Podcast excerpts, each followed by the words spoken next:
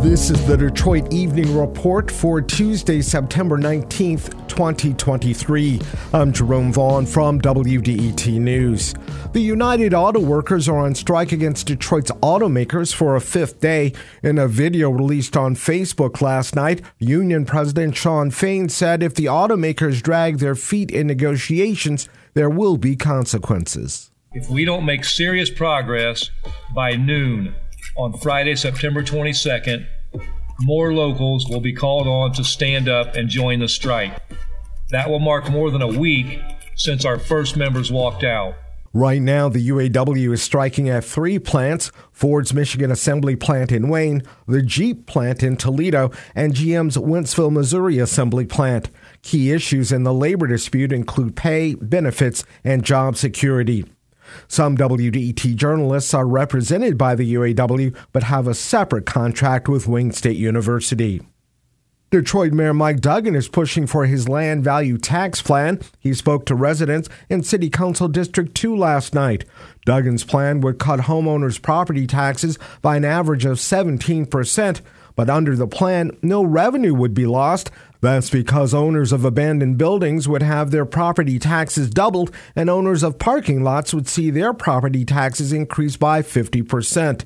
The deal goes to a vote before City Council in November. The proposal would then be placed on the February 2024 ballot for residents to approve. Detroit officials are set to celebrate the opening of a new Motor City Match business tomorrow. Craig's Coffee will open on Peterboro in Midtown.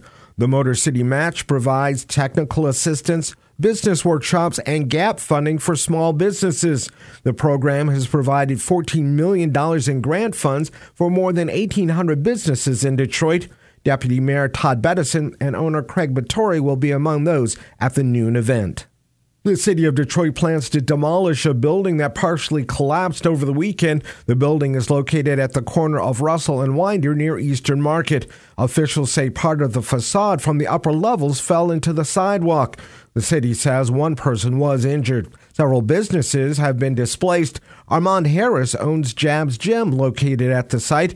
He was in the building on Saturday morning man, it was just uh, just a super crazy time. You know, we were, you know, everyone was like kind of running around trying to understand what was going on.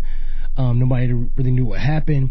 We got outside, you know, we're trying to check for everybody to make sure everybody was in one piece. Harris says he's just looking to pick up the pieces of his business now. The city has not determined the cause of the problem yet. And Michigan State University released a statement late yesterday saying it plans to fire head football coach Mel Tucker for cause. Tucker has faced allegations of sexual harassment in recent weeks. He has seven days to respond to the university's plans. Tucker is in his fourth year as the school's football coach. Michigan State has dealt with issues of sexual harassment and sexual abuse in recent years, most notably with the conviction of Dr. Larry Nassar. He was sentenced to up to 175 years in prison for sexually abusing hundreds of young women. Thanks for joining us for the Detroit Evening Report. If there's something in your neighborhood you think we should know about, drop us a line at Detroit Evening Report at WDET.org.